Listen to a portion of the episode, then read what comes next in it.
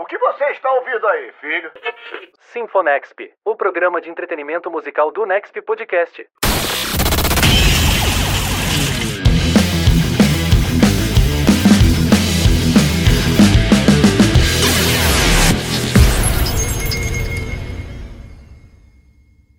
Muito bem, para você que deu play aí no Sinfonexp, o programa musical do Nexp Podcast, estamos no ar mais uma vez com uma entrevista sensacional. Eu sou Klaus Simões e junto comigo aqui meu parceiro de bancada Jefferson Vicente.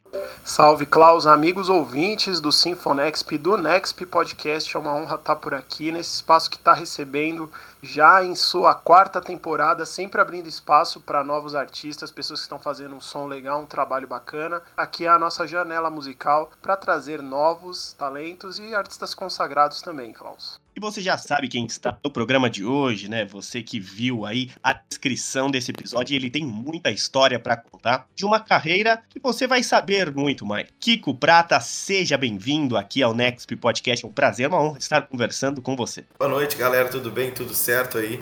Prazer é todo meu estar falando com vocês, falando sobre música e etc. Obrigado pelo convite. Para a gente começar aqui, né, é, eu queria que você fizesse uma apresentação de si mesmo para quem conhece você, conhecer melhor ainda, e para quem ainda não conhece, Prata.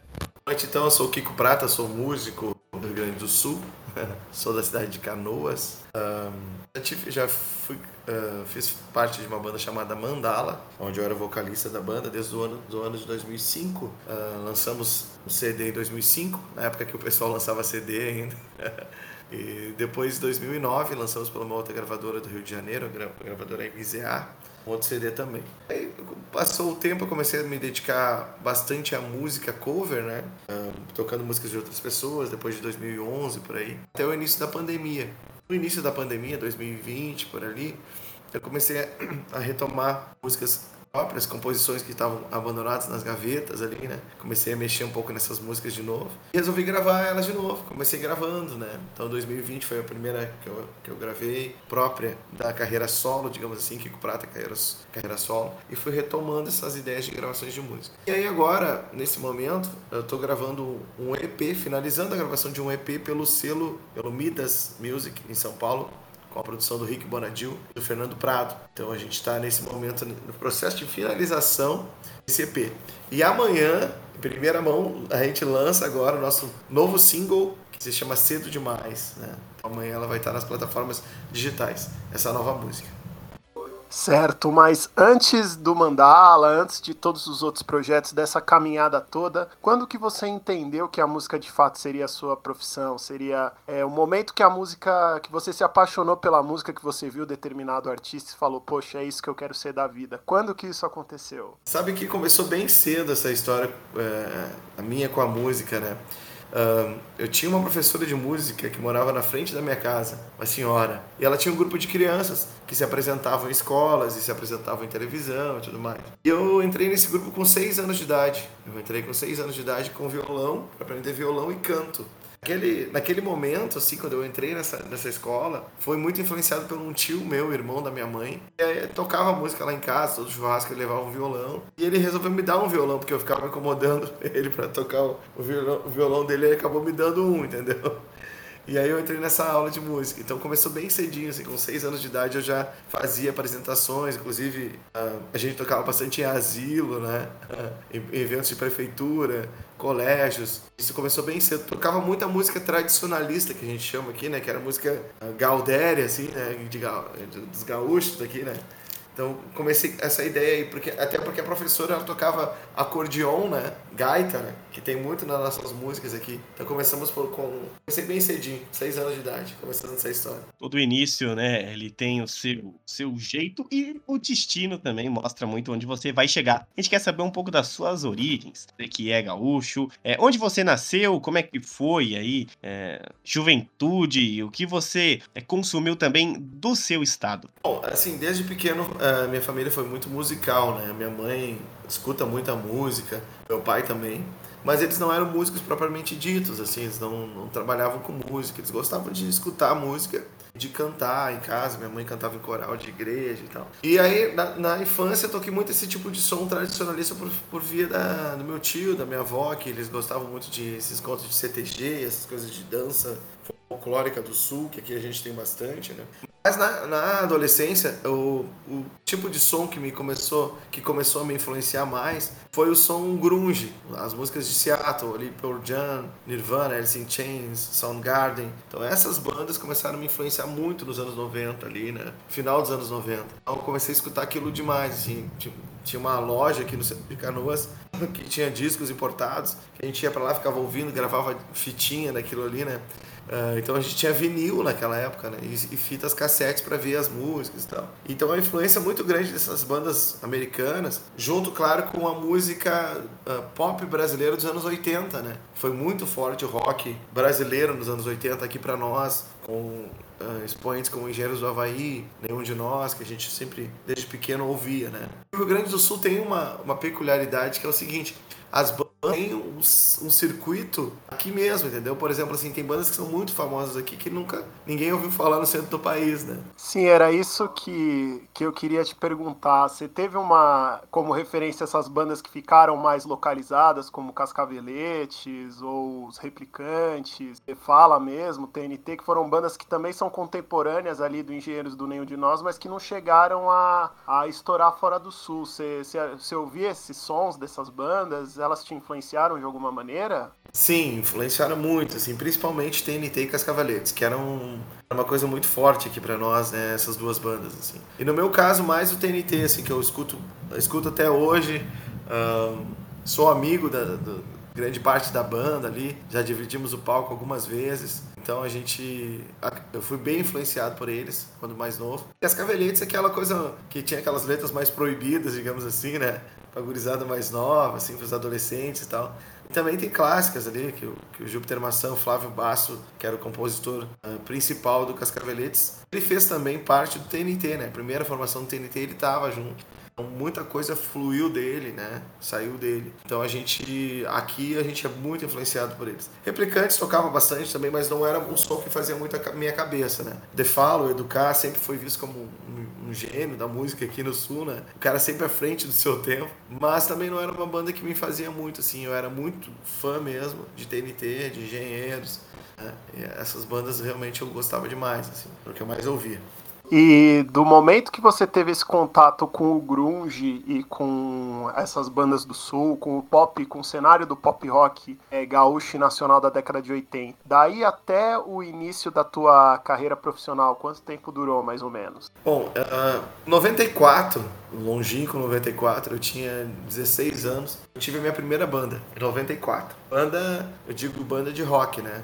que até ali dos, dos 6 anos até os 12 anos, por aí, eu fazia parte desse grupo de música que a gente se apresentava em escolas, mas era música mais tradicionalistas, assim, músicas mais regionais, né?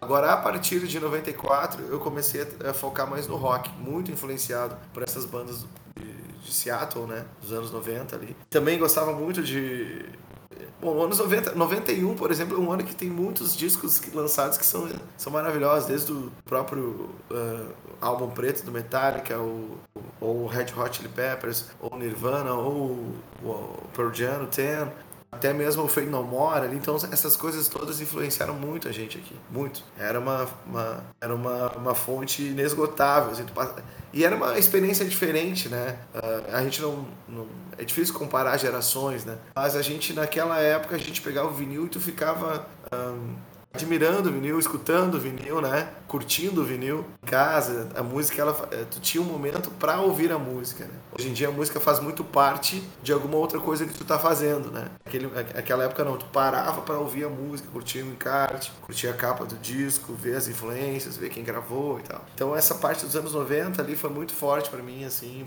beber nessas fontes, né? Foi muito legal. Você falou, Kiko, sobre é, o gênero, né, que você tocava, do rock and roll e também essa influência que você teve. E hoje você tem o seu projeto, né, Kiko Prata e os Reluzentes, e qual o gênero que definiria o Kiko Prata, assim, para as plataformas, em quais outras playlists você é, encontraria também o Kiko Prata, além, né, do, de um rock, que mais, né, qual gênero você mesmo se definiria? Nesse, nesse momento agora, Kiko Prata e os Reluzentes, dentro desse EP, a gente tem três músicas que são pop rock. São de essência pop rock, né? E uma um pouco mais pesada, que seria um pouco mais pós-grunge ali, sabe? Aquela levada meio... Até um pouco Creed, Nickelback, essas coisas assim. E nesse momento, nesse EP de agora, muita música que é pop ali. Por exemplo, Ainda Existe Amor, que é nosso primeiro single que a gente lançou até o momento. Uh, para nossa grata surpresa, ela bateu segunda mais tocada nas rádios de pop rock do Brasil durante dois meses, agora nos dois meses passados.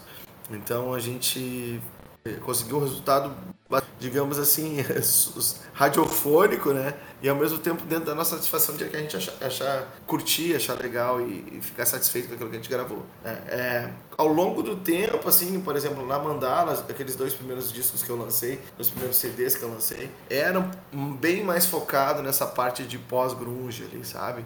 Essa coisa mais guitarra distorcida, um, cantado um pouco mais agudo, né? Mais para cima, a nota mais aguda. Agora nesse EP não, uh, eu dei uma baixada um pouco no, na intensidade aguda do vocal, tá um vocal mais, mais tranquilo, assim.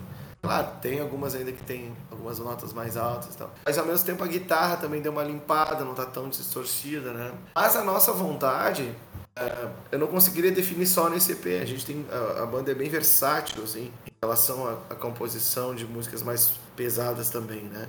A nossa ideia é lançar um álbum até o final desse ano, um álbum pelo Midas, onde a gente vai gravar mais músicas, entendeu? Até agora conversando com vocês aqui eh, em primeira mão, assim, a gente lançando essa ideia de um álbum. Vamos gravar 10 músicas, eh, quatro a gente já tem gravado. Vamos gravar duas versões acústicas, então seriam 12 músicas ao total. Essa é a nossa ideia nesse momento.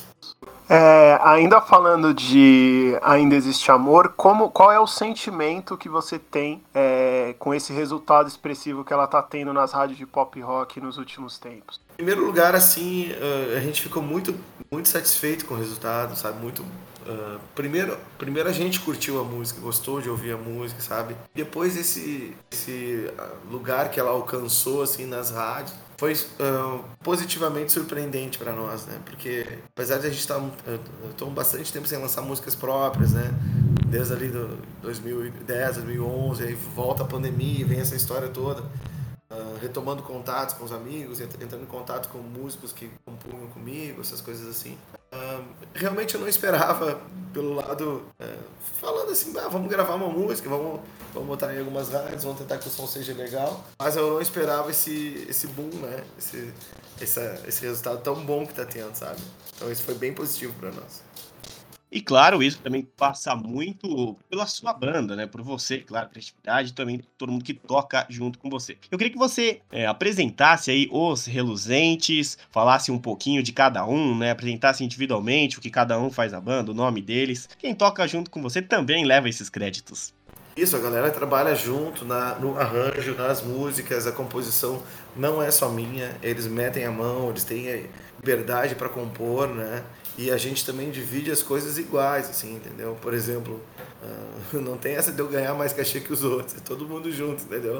Uh, então, na guitarra e, e, no violão e nos backing vocais, Afonso Gavirag. Afonso é um amigo que já me acompanha há muito tempo, desde a época da Mandala do segundo CD. É um músico aqui de Canoas, também bastante expressivo, tocou em várias bandas. Acompanhou aquela, a cantora Luca, né, de Tô Nem Aí, aquela música. Ele tocou com ela durante algum tempo.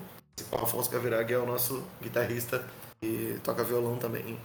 Uh, no baixo é o Gigo Monteiro, Gigo, Igor Monteiro, né? Ele, o Igor é, tem uma história legal, assim, porque é um cara que eu conheci ele porque ele tocava músicas da Mandala, entendeu? É, o pessoal falava, ah, tem uma banda aqui que toca a música de vocês. Então, eu, ele, tocava, ele curtia tocar as músicas que eu já tinha composto, ele é mais novo, né? E ele é um cara bem eclético, assim, em relação a tocar instrumentos. Ele toca baixo, ele toca bateria, ele toca teclado, mas na nossa banda ele toca baixo. Então, foi, uma, foi muito legal também estar tocando com ele porque eu via ele curtindo meus sons, né? E tu vê também a capacidade do cara de tocar, de, de enfim, de compor, isso foi muito importante para nós. Na bateria, o Rogério Henrique. Rogério Henrique é um baterista muito conhecido aqui em Canoas também toca super bem, um baterista clássico de rock, assim, muito influenciado por, por TNT e Cascaveletes, como a gente estava comentando antes. Gosta bastante também de, de hard rock, as coisas dos anos 80 ali, né?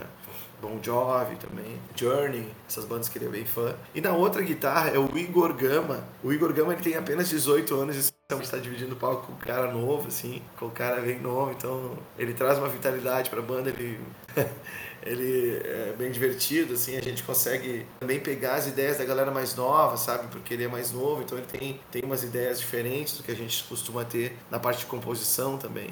Então acho que esse, esse conjunto todo a gente consegue tirar um bom, um bom resultado do, do som, entendeu? Até mesmo na parte da. da, da quando a gente está gravando no Midas ali, por exemplo, na produção do Rick, do Fernando, a gente também dá nossas ideias, a gente traz as nossas ideias, a gente opta por alguns caminhos, entendeu? Não é uma coisa que eles impõem pra gente, é uma coisa bem tranquila e natural que a gente põe, põe as nossas ideias, entendeu? E isso a gente fica muito feliz de ver o nosso resultado e ter o DNA na, na música, entendeu? Não só chegar lá e, e uh, simplesmente executar alguma coisa que alguém pede para ti, né? Então isso é uma grande diferença, assim. Acho que todo mundo quando se, todos os músicos quando se envolvem em todos os processos, seja na composição, seja na parte musical, seja no escolher o, o logotipo, sabe? Quando o cara se envolve naquilo ali, ele, ele se sente mais parte daquilo e aquilo faz com que tu tome mais aquilo para ti, entendeu? Tem mais, uh, enfim, tu te identifica mais com isso. Eu acredito muito nisso, assim, né? nessa parte que todo mundo possa opinar, que a gente possa chegar num,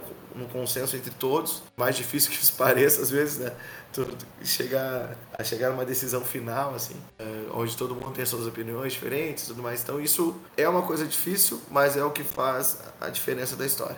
E como que o seu som chegou pro Rick Bonadi e pro Fernando Prado? Como que foi esse contato e como que o nome, é, como que o seu trabalho chegou até eles? Bom, uh, tudo começou lá por 2011 por aí. O meu irmão tinha uma banda chamada Contra as Nuvens e ele era aqui do Sul fizeram um, um clipe uh, tirando um, um, sarro assim do Rick Bonadil, que eles queriam entregar um CD pro Rick Bonadil, que era na, na verdade no clipe era um outro personagem, Nick Bonadilha, alguma coisa assim.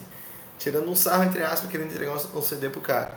E aí um dia o Rick viu isso no Twitter, né? Viu esse clipe no Twitter e curtiu a música deles e chamou eles para ir morar em São Paulo. Então eles trabalharam com o Rick durante um tempo, gravaram um single lá. Na verdade gravaram um EP também, gravaram quatro músicas lá com, com, com o Nadil. Eu fiquei conhecendo o Fernando. O Fernando veio aqui pro sul, o Fernando também tinha uma banda chamada Inbox na época. E viemos para cá, fizemos shows juntos, a Mandala, a banda do meu irmão e eu, e, e, e o Fernando. E a gente ficou nessa amizade. E passou-se tempo, né, cara, uns 10 anos depois, até eu voltar a compor, fazer músicas próprias. O Fernando é o diretor artístico do Midas, né? Eu mandei a música, música pra ele e falei, Fernando, o que, que tu acha disso aqui? Pô, muito bom, cara, não sei o que, vamos conversar, vem aqui. Eu fui lá, a gente conversou, levamos outros materiais que a gente tinha, a gente começou um processo de, de composição, sabe? De, de formar uma identidade da banda. Então foi tudo bem. Uh, como é que eu posso dizer assim? Passo a passo, sabe? Uma amizade muito, de muito tempo mas eu não conhecia o Rick ainda, fui conhecer ele agora no ano passado, quando a gente assinou o nosso contrato com ele. Reuniões sobre projeto da banda, da música, de que, de que linha a gente ia seguir. Um, muitas coisas importantes que eles me falaram em relação ao sotaque do gaúcho, em relação a, a, enfim, coisas que a gente acha que não tem, né, sotaque, e algumas músicas tinham bastante sotaque. Uh, então começou por aí, assim, a, a ideia, a gente chegou nesse momento agora.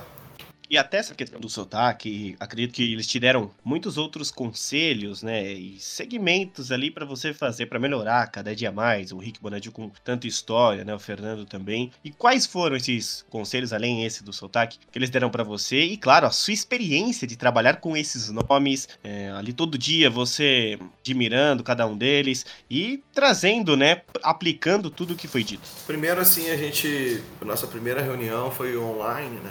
Então a gente foi criando esse relacionamento, esse, esse, esse círculo assim, entre nós.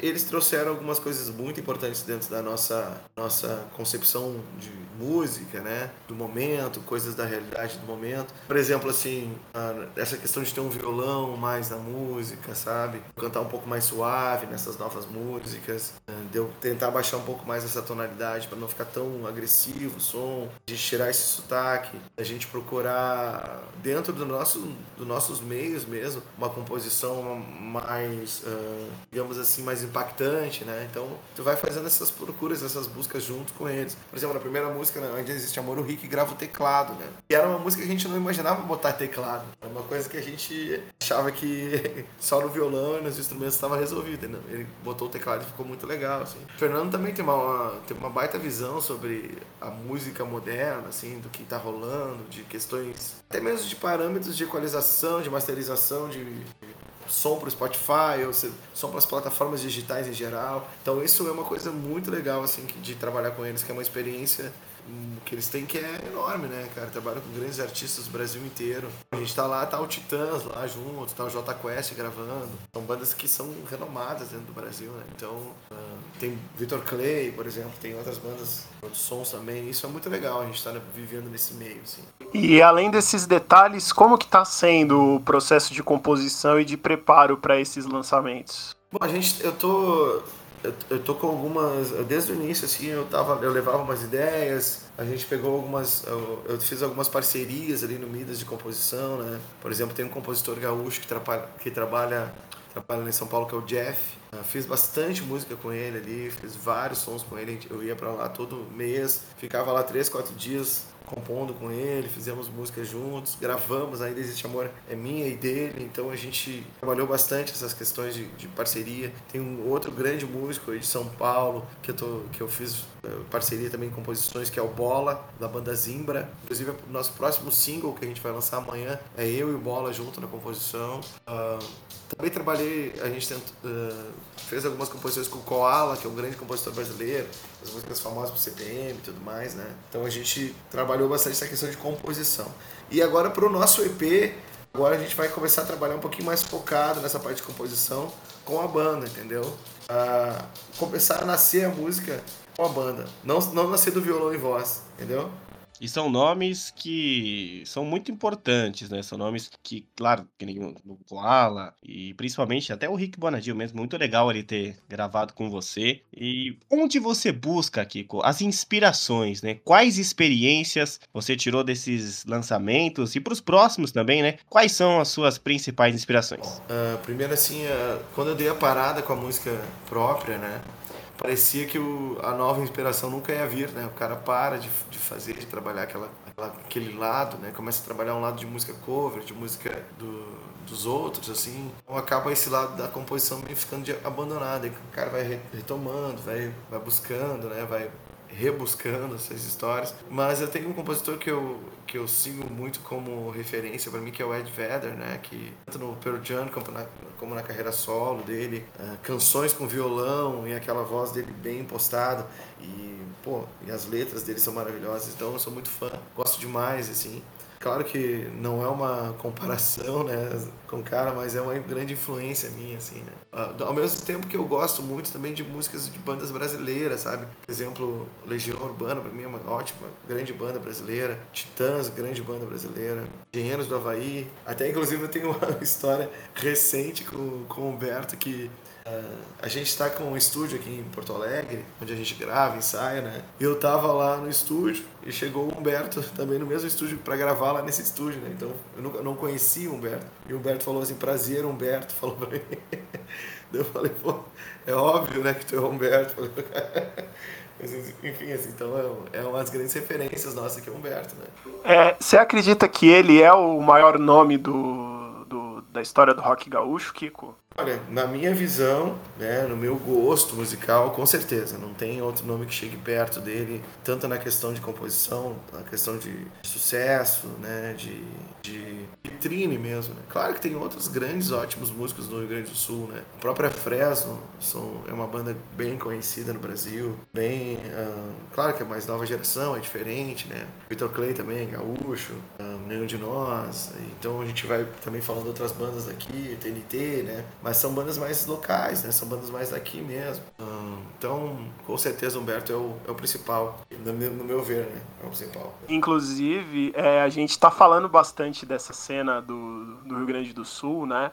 É, recentemente você teve a oportunidade de abrir shows, a gente estava falando muito de TNT, de Cascaveletes, mas você abriu o show do, do Charles Master e do Neivan Soria recentemente nessa turnê que eles estão fazendo em conjunto, né? É, e você também contou a história do Humberto e vi que você também abriu um show do Lobão. É, como que é esse contato com, é, com demais artistas, não só do Sul, mas do Brasil todo? O pessoal que vai tocar aí no Alegre chama você para ser artista de abertura. Como é que se dá esse contato e como que é essa troca com essa galera que de repente já tem mais tempo, já tem mais experiência no, no mercado do rock nacional? Tu sabe que uh, ali no pouquinho antes da pandemia, eu comecei, eu iniciei um projeto aqui em Canoas, que era o seguinte, tinha um pub, um pub legal aqui em Canoas, e eu falei pro cara, bah, o que que tu acha de começar a convidar os caras mais conhecidos do rock para gaúcho para fazer um, um som comigo, né? Claro, dentro dos que a gente tinha contato, que eram acessíveis pro bar, né?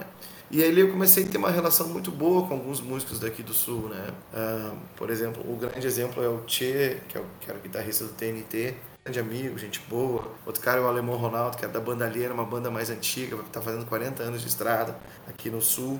Uh, e assim vai, tem vários caras, o cara da Bilbalde ali, o cara da Vera Louca, Acústicos Valvulados, Tequila Baby. São grandes amigos, parceiros, a gente se tornou amigo de, de dividir palco, né? E o, o, show que a gente abriu do Ney Van Sora e do Charles Matos foi muito emocionante, cara foi no Araújo Viana, que é um, um, dos principais locais de show aqui em Porto Alegre. Tava lotado, foi muito legal ver a galera toda cantando e foram receptivos, cantando as músicas do TNT Cascaveletes, porque eles fizeram. O Neivan Soria era o guitarra do Cascaveletes, né? O Charles Master, vocalista e guitarra do TNT. Então fizeram essa junção, fizeram um repertório misturando as duas bandas. Né? Então foi uma noite só de clássicas do rock. Hoje nós tivemos a grande oportunidade de abrir esse show e ficar meia hora ali tocando nossos sons para eles a proximidade que a gente tem, eu tenho uma proximidade com o Charles, a gente já passou alguns anos no, novos juntos. Ele é amigo do meu empresário, é o Charles, então a gente tem essa convivência já com ele. Uh, com o Lobão a gente vai fazer dia 23 de setembro em Porto Alegre, na PUC. Mas o relacionamento que eu tô tendo assim, com o pessoal deles ali e tal, tá sendo super bom, sabe? Uh, de respeito, ele manda vídeos, ele é um cara parece bem. Claro, é um cara polêmico, né? Tem toda essa história fora, música. Mas com nós tá sendo legal, tá sendo bem de boa, tá sendo bem tranquilo. E eu acho que pelo fato da nossa música tá tocando bastante, assim, e dá uma, uma certa evidência no momento, eu acho que tem, tem muito a ver com essa questão da gente estar tá abrindo esses shows, sabe? A gente tem esse, esse, essa sorte de poder dividir palco com esses grandes artistas, né? Artista, um dos grandes artistas brasileiros, uh, Lobão, um dos grandes artistas brasileiros dos anos 80, né? O cara fez música com Cazuza, o cara... Enfim, é uma experiência muito boa, muito legal. E a gente... Por exemplo, eu já tinha tocado em festivais grandes, né? Planeta Atlântida, 2006, eu toquei com a Mandala, no mesmo palco que tocou, por exemplo, For Fun, na mesma noite. Um, tinha tocado no Pepsi no Stage, que é um lugar bem grande aqui, com CPM, com, com NX0. Então a gente tem essa experiência, né? Uma coisa que é legal de, de saber é que essa, esse público, ele existe ainda, ainda lota lugares, é, o rock ainda tá pulsando, sabe? Tem bastante lugar. É uma coisa mais seleta, não, não no modo pejorativo de dizer, mas é para menos pessoas. As pessoas ainda ouvem, pessoas mais velhas talvez. Uh, mas existe, existe essa, essa parcela da população que gosta de ouvir. Né? Então, para nós, isso é muito bom poder mostrar o nosso som para esse pessoal. E como um nome é, como Midas Music pode ajudar a abrir portas para. Como que a Midas Music está abrindo portas para vocês e para o trabalho de vocês? Bom, é, cara, impressionante. Assim, tu fala que tu tá com Midas, muitas portas de rádio se abrem, de entrevistas, sabe? Essas coisas eh, são automáticas. assim. A gente tinha muita dificuldade Uh, quando eu lancei meu primeiro som da carreira solo, foi gravado junto com o Jax Maciel da Rosa Tatuada, uma banda conhecida aqui do Rio Grande do Sul. A gente fez uma parceria junto, gravamos o som. A gente chegava nas rádios, eles não queriam tocar, não tocavam a música, não tocavam. Gravei um outro som, gravei com outro amigo meu que é o Landau, que é mineiro irmão do Jerry Flauzinho do J Quest, irmão do Sideral do J Quest. Gravamos música também. Selo independente também não tocava, as rádios não queriam tocar. muita dificuldade para entrar. Gravamos comidas, as portas se abriram e as coisas começaram a fluir. Claro que a música também é um pouco mais balada, tem mais a ver com rádio, não é tão rock, como as outras duas, mas ao mesmo tempo tem ali o negócio do pop rock embutido na música, entendeu? Mas o nome Midas é muito forte, abre muitas portas, a gente consegue chegar em lugares que antes a gente não estava conseguindo chegar. E uma pena, né, Kiko, não conseguir chegar nesses lugares e que mude tudo isso. Agora, seguindo para um outro caminho, um caminho mais visual, os videoclipes. Eu queria que você comentasse a importância dos videoclipes, que de uns anos atrás algumas bandas não queriam mais lançar, muito caro também, algumas bandas internacionais, muito tradicionais, estavam fazendo só lyric vídeo, e hoje tem essa importância de volta, né, dos videoclipes. Queria saber é, o que você acha do lançamento de videoclipes, você também teve o seu lançamento, e qual a sua interferência ali, positiva, é claro, na produção do clipe que você fez e como que você imaginou na hora que você viu o resultado é, e qual a mensagem também que o clipe passa. Bom, a gente, eu, desde 2011 por ali, eu, comecei a, buscar um pouco mais de entendimento sobre vídeos, né? De como fazer clipe, mas eu digo mais a parte da direção, sabe? Eu tive até uma produtora que fazia vídeos e tal. E vídeos simples, com câmeras fotográficas, sabe? Que eles não têm investimento muito alto, que são investimentos mais, mais baixos, assim. Pra ter registro, para ter ter, enfim, tu poder estar tá em todas as plataformas com a tua música, né?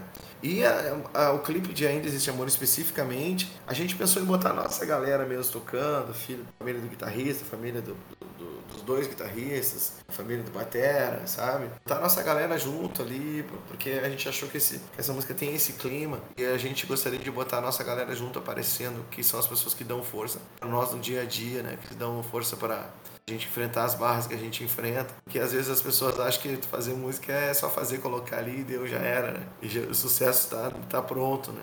Não, não sabe como é a batalha de cada um, assim, de quantos anos o cara trabalha, estuda, se dedica para o negócio, para as coisas começarem a acontecer um pouquinho, né? Uh, então essa parte do, do vídeo a gente procurou buscar uma forma de fazer um vídeo mais simples, um vídeo com câmeras fotográficas, um lugar bonito, um lugar que tenha uma paisagem legal, uma historinha legalzinha, assim Ainda Existe Amor, que é o clipe dela, né?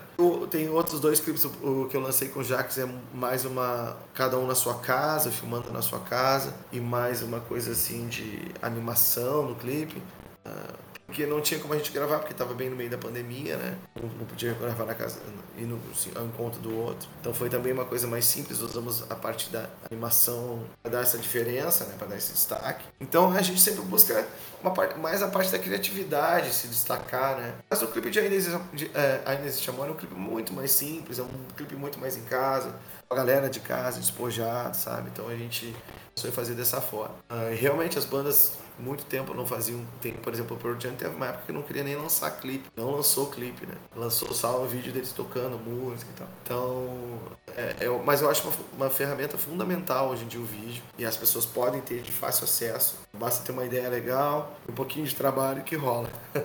E agora, eu quero que chegue num ponto muito importante, que são de opiniões, né? Você que é um artista que está em uma ascensão muito legal, e a gente acredita que em pouco tempo vai estar tá lá em cima, já está no topo, né? Vai estar tá lá em cima em todos os lugares. E aí tem uns momentos na música que a gente tem que conversar. Eu queria que você primeiro desse uma opinião sobre como que você está enxergando esse cenário independente, né? Você veio de lá, se essa união de artistas voltou, se nunca existiu, para tornar, né, o pop rock, o rock, novamente mainstream. Como que você tem visto o cenário independente que também estava em ascensão? Eu vejo o cenário de, uh, independente muito forte ainda. É muito forte, tem muita música boa, tem muito público, galera vai nos shows. São, são lugares menores, são lugares, uh, não são grandes, uh, arenas, tipo como são os shows sertanejos, ou, os pagodes, essas coisas assim maiores, assim. Mas são lugares legais, a galera vai se diverte, são músicas que passam recado, tem ótimos músicos, ótimos compositores, assim, tu vê coisas, músicas lindas, assim, de, de uma galera mais nova, sabe, que tem talento. A gente consegue ver que existe muito talento na música, no pop rock no Brasil. Talvez falta um pouco de interesse de algumas pessoas que o pop rock volte a ter essa, essa visibilidade maior. Porque o rock, querendo ou não, é uma música que faz tu pensar um pouco mais, é uma música que faz tu questionar algumas coisas, né? E não sei se as pessoas querem muito questionar, elas querem talvez as coisas mais prontas. Uh, enfim, então acho que tem esse espaço. Mas eu também acho que o rock, ele não, não nasceu para ser o gênero de estar em primeiro lugar no Brasil, entendeu? Eu acho que ele deve estar lá, tem que estar representado lá, que está faltando, não está representando tanto. Mas em primeiro lugar, ou aqueles das grandes paradas como era nos anos 90 ali, com Raimundos e até um pouco de Charlie Brown. Acho que dentro do Brasil, o rock ele é uma coisa mais assim, um, não é tão popularzão assim, se eu, se eu, não sei se eu me fiz explicar bem. Mas enfim, eu acredito muito nas composições, nas bandas novas, na galera que está trabalhando, assim, tu vê, eu, eu, vou em outros lugares, vejo ótimos músicos, grandes compositores, grandes cantores, instrumentistas, então tem muita gente boa, muita gente boa mesmo. Tem uma coisa do rock que eu acho assim, uh, eu sempre senti uma falta de uma certa união da galera do rock, sabe? Não é uma coisa assim uh, utópica, assim, sabe? Mas assim, por exemplo, a galera do axé, da música da Bahia, é muito mais unida. Um chama o outro para para fazer um feat. O sertanejo tá toda hora fazendo feat com outro feat, né?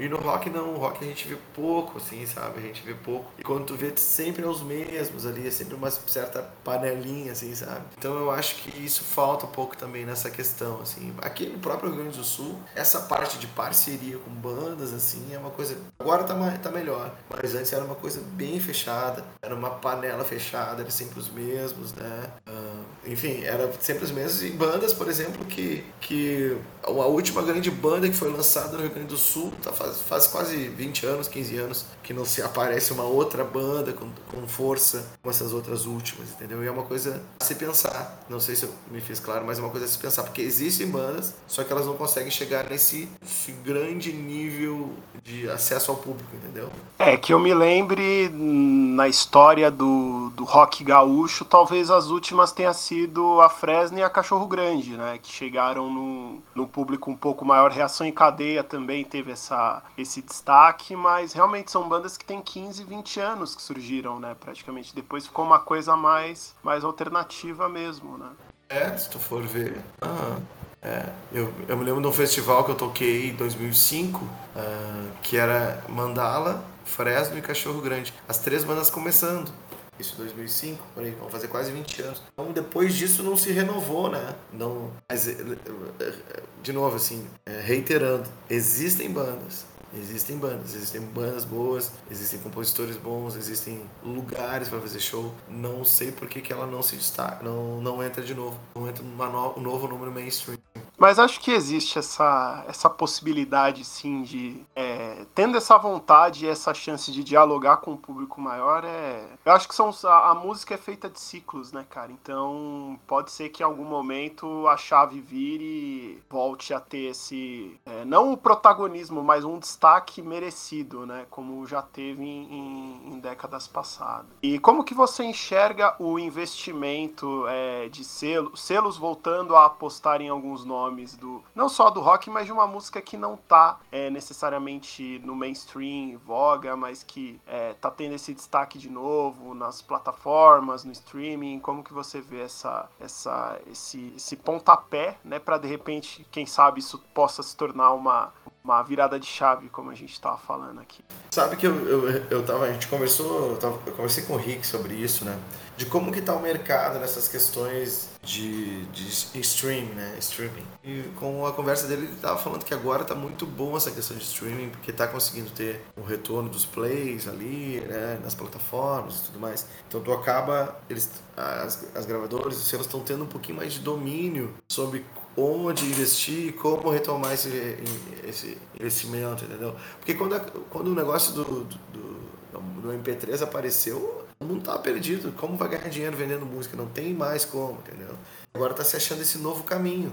É uma forma ainda que não é justa, que a gente sabe que tem que ter vários plays, não sei o quê, para a música ser, é, enfim, monetizada, né? Mas já é um caminho para se encontrar esse novo retorno para que as gravadoras e selos possam investir de novo nos artistas, né? Que isso tudo é uma, é uma, é uma cadeia, uma coisa vai funcionar dependendo da outra. Então a gente estava conversando sobre isso e é uma retomada e uma segurança maior para as pessoas que trabalham com música, para onde possam ver o retorno, né? Então acho que isso é uma, uma das coisas principais, assim, é essa certa estabilidade de lançamentos, plataformas digitais, né? Passando aquela turbulência de não saber o que vai acontecer mais onde é que vai sair a música, onde é que não vai. Porque, pô, tu vai gravar uma música, tem custo, tem estúdio, tem um monte de coisa, ensaio. Então tu tem que ter, tem que ser valorizado esse teu trabalho, né? Tem que ser retomado ele de volta. Tem um outro ponto, Kiko, que a gente também está pensando hoje em dia, a gente vê crescendo todo o tempo, e você ainda dentro de um selo tão importante, acredito que em qualquer momento vai ser abordado. É, a inteligência artificial fazendo música, né? O que a gente pode esperar? Qual a sua opinião sobre isso? Usar né, a voz de outros artistas. É um momento delicado e que alguns artistas ali não estão contentes, outros já acreditam mais. A gente já tem conversado sobre isso, assim, não de fazer músicas com robô, não é isso? Mas essas coisas do avatar, essas coisas de, de enfim, de proteção também dos teus direitos de imagem, né? Acho que a gente vai entrar num caminho muito legal, que é a evolução, que é um caminho da tecnologia, das coisas diferentes, das coisas mais práticas. E para isso também a gente tem que cuidar daquele lado ruim, que as pessoas são. A gente se aproveitar da tua voz, se aproveitar da tua imagem e tirar ganho em cima disso, né? Isso é uma coisa que realmente tem que ainda haver essas leis, essas decisões em cima disso. Mas eu acho que nada vai substituir o talento, sabe? Nada vai substituir uma pessoa escrevendo a música lá, a, a, a, a, percepção dela da realidade, a percepção do momento, sabe? Nada acho que vai substituir isso. Aqui a tecnologia vem sempre agregar, vem sempre ajudar a gente, mas a princípio eu ainda acho que o robô não vai sair na nossa frente. Bom, a gente é, estamos nos encaminhando né, para os instantes finais do nosso, do nosso bate-papo e a gente falou vários nomes né, de cenário nacional e internacional. É, além desses nomes que você citou aqui, do grunge, do rock gaúcho, tem algum artista que é, de repente você fala, poxa, eu gosto desse cara, da música que esse cara faz e às vezes as pessoas se surpreendem? Tem um, um, um nome que está na playlist do Kiko que não é muito óbvio assim para quem vê para quem ouve o seu trabalho? Quais seriam esses artistas? Tem sim, tem vários artistas assim que, que a galera se surpreenderia, né?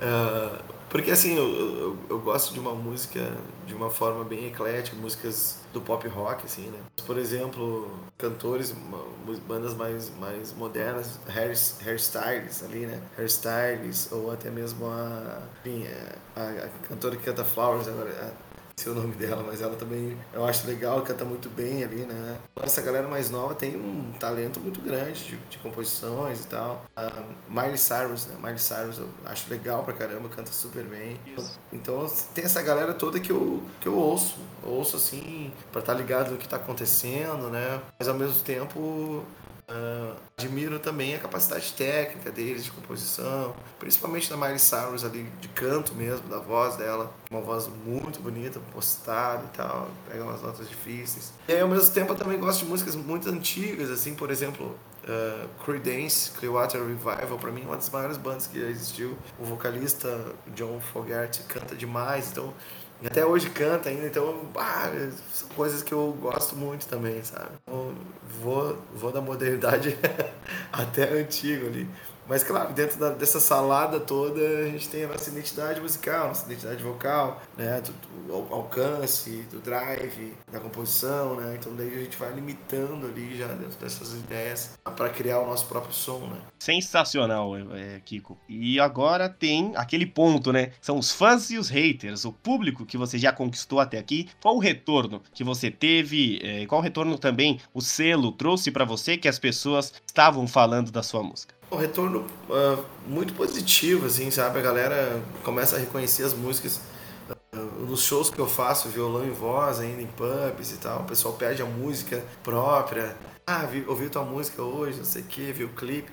Cara, isso é muito legal, velho, muito legal, assim. E, e, e assim, a gente consegue perceber o alcance que é o negócio, cara eu não acreditava mais tanto em rádio, sabe? Eu achava que as pessoas não ouviam mais rádio. Mas hoje em dia as pessoas fazem vídeo ouvindo no carro, me marcam no, no Instagram, me marcam no Facebook, né? Ouvindo a música, cantando. Pô, cara, eu não imaginava que as pessoas pudessem fazer isso ainda, entendeu? Achei que o rádio era meio passado, cada um botava sua playlist lá e já era. Mas não, ele tem muita força ainda. Em relação a haters, cara, antigamente, assim, eu tinha mais. Eu ficava mais preocupado com isso, assim, o cara é mais novo, o cara é mais inseguro, né? Então acaba uh, afetando um pouco mais isso. Hoje em dia eu não dou bola, não dou bola mesmo. Azar do cara. É, quando você não liga, é melhor ainda, né? Aquele famoso meu silêncio é meu desprezo, deixa a pessoa muito mais incomodada, né? Deixa ela lá, que assim é bem melhor. E o seu nome, né, Kiko Prata, um, um seu nome que você mesmo definiu, esse nome artístico que tem tanto poder, né? A gente tava falando com o Jefferson, é um nome que tem poder, é um nome que pega. E se você teve ali auxílio, alguém que falou, pô, coloca Kiko Prata como nome artístico, desde quando você utiliza? Bom, é, o Kiko é um apelido que eu tenho desde pequeno, desde 5, 6 anos de idade. A minha avó, uh, falecida já, mãe da minha mãe, me botou esse apelido. Eu não sei se é por causa do, do, do, Chaves, lá do Kiko do Chaves, né? Porque eu sou meio bochechudo. mas, é, mas é muito tempo, faz muito tempo. Então, assim, se ela botou, ela botou no início do Chaves no Brasil. Entendeu? Então pegou muito no time. E o prato eu inventei. Inventei, assim, um dia eu tava pensando em alguns nomes para nomes artísticos, assim. Aí na, lá no, no início da carreira do cover, ali com 16, 17, 18 anos ali que eu usei e achei legal, a galera curtiu também. Eu comecei a usar e ficou. E para finalizar, o que, que você pretende, quais são os seus planos futuros dentro da música, os seus sonhos e o que você pretende, o que você espera é, colher com o seu trabalho musical? Bom, você sabe que é, os planos, cara, é uma coisa muito louca, assim, porque voltando antes da pandemia ali, eu nem, eu nem imaginava retomar essas músicas próprias, né? Gravar músicas próprias e tomar esses desafios e, enfim, que, que a vida vai tomando, né? Tranquilo, tocando música nos bares, ah, dando aula de música, de violão, de canto. Sou formado em psicologia também, trabalhando em psicologia no CAPS aqui em Canoas. Esse desafio da música própria, isso vai te chamando para outra coisa, vai te chamando para outra coisa. E aí tu vê, eu comecei a ver que era uma coisa que eu queria realmente estar tá fazendo, né? Eu isso me fazia falta, mas eu nem percebia a falta que isso me fazia, entendeu? Porque, cara, eu tava tanto, tanto tempo sem fazer de novo essa, essa, esses shows, esses desafios de músicas, de botar a tua música para as pessoas escutarem, né? Uh, então é uma coisa muito bonita, assim, de ver que o desafio maior às vezes é nosso, né? Não, essa história de, de repente, ah, claro, todo mundo quer, quer a visibilidade, todo mundo quer o sucesso, quer o retorno financeiro também, né? Mas se não vier, tá tudo bem, tá tudo tranquilo, porque a gente dormindo em paz e fazendo o que gosta, cara, a gente já tá com mais de meio caminho andado. Sensacional, Kiko. E nós já né, somos admiradores do seu trabalho, gostamos bastante das suas obras que você já lançou, que você vai lançar ainda, a gente vai escutar com certeza e divulgar lá no nextbr.com. E lembrando, tá, galera, tem uma matéria em texto sobre o que o Kiko falou por aqui, sobre as principais coisas, os principais apontamentos, histórias também, algumas falas e o link com todas as plataformas de áudio. Às vezes você tem um conhecido que não tem a mesma que você, você vai lá no nextbr.com, vai estar tá lá Kiko Prata, joga lá em podcast que você vai ter também tudo relacionado a essa entrevista. Kiko, eu queria que você deixasse uma mensagem, né? Tanto as mensagens que você passa nas suas canções, que você passa nas suas composições, queria que agora a sua mensagem para todo mundo que ouviu, que vai ouvir ainda e claro, para o seu público. Em primeiro lugar, agradecer a vocês pela, pela entrevista, pelo espaço de vocês, pelo tempo de vocês para a gente estar tá aqui conversando, falando sobre coisas legais, sobre música. Em segundo lugar, para as pessoas, uh, meio, é meio piegas isso, né? mas acreditar naqueles seus sonhos, nas coisas que vocês sentem como desafio da sua, da sua vida, assim, tentar buscar essa, esse desafio, uh, claro que dentro das possibilidades de cada um, né? Que às vezes o, aquela coisa que a gente acha impossível está mais perto do que a gente imagina, né? Que talvez um pouquinho mais, assim, a gente chegue lá. É, então, agradecer demais todo mundo, pessoal que quiser me achar nas plataformas. Kiko, Kiko Prata, Caí, Caô, Prata, o Kiko que não é Chaves e Prata que não é ouro. Fácil de achar. Agradeço a todos vocês aí. Amanhã tem lançamento da nova música Cedo Demais plataformas, composição minha e do Bola, da banda Zimbra, de São Paulo. Jefferson Vicente, agora a sua mensagem aí para o nosso entrevistado, para o grande Kiko Prata e, claro, aquele recadinho de sempre. Bom, agradecer pela presença, foi um grande papo. É, inclusive, vamos divulgar o lançamento do teu som aí nas redes sociais também, nas plataformas e tudo mais. E aproveitar também, Klaus, para dizer que foi uma gravação, foi um episódio sensacional, um ótimo papo. É, curti bastante. É sempre muito bacana estar por aqui falando de música e conversando com gente que está fazendo um trabalho legal, que está no corre, que está na cena, é, fortalecendo não só o rock nacional, mas a música brasileira. E aquele recadinho de todo episódio, segue a gente lá no Instagram, NextPBR, acompanhe todos os nossos episódios que a gente já está já na quarta temporada em todas as plataformas de áudio e continue compartilhando, acompanhando e prestigiando o nosso trabalho, Klaus. Então é isso, meu caro Jefferson, você já escutou o recado, ouça o Kiko Prata, deixe o que você achou com certeza lá para ele, fale também é, aqui com o Nexp. Muito obrigado a todos que estiveram por aqui e juntos até a próxima experiência. Lembre-se, ainda existe amor, como já disse o Kiko Prata. Muito obrigado e até a próxima. O que você está ouvindo aí, filho? Sinfonexp, o programa de entretenimento musical do Nexp Podcast.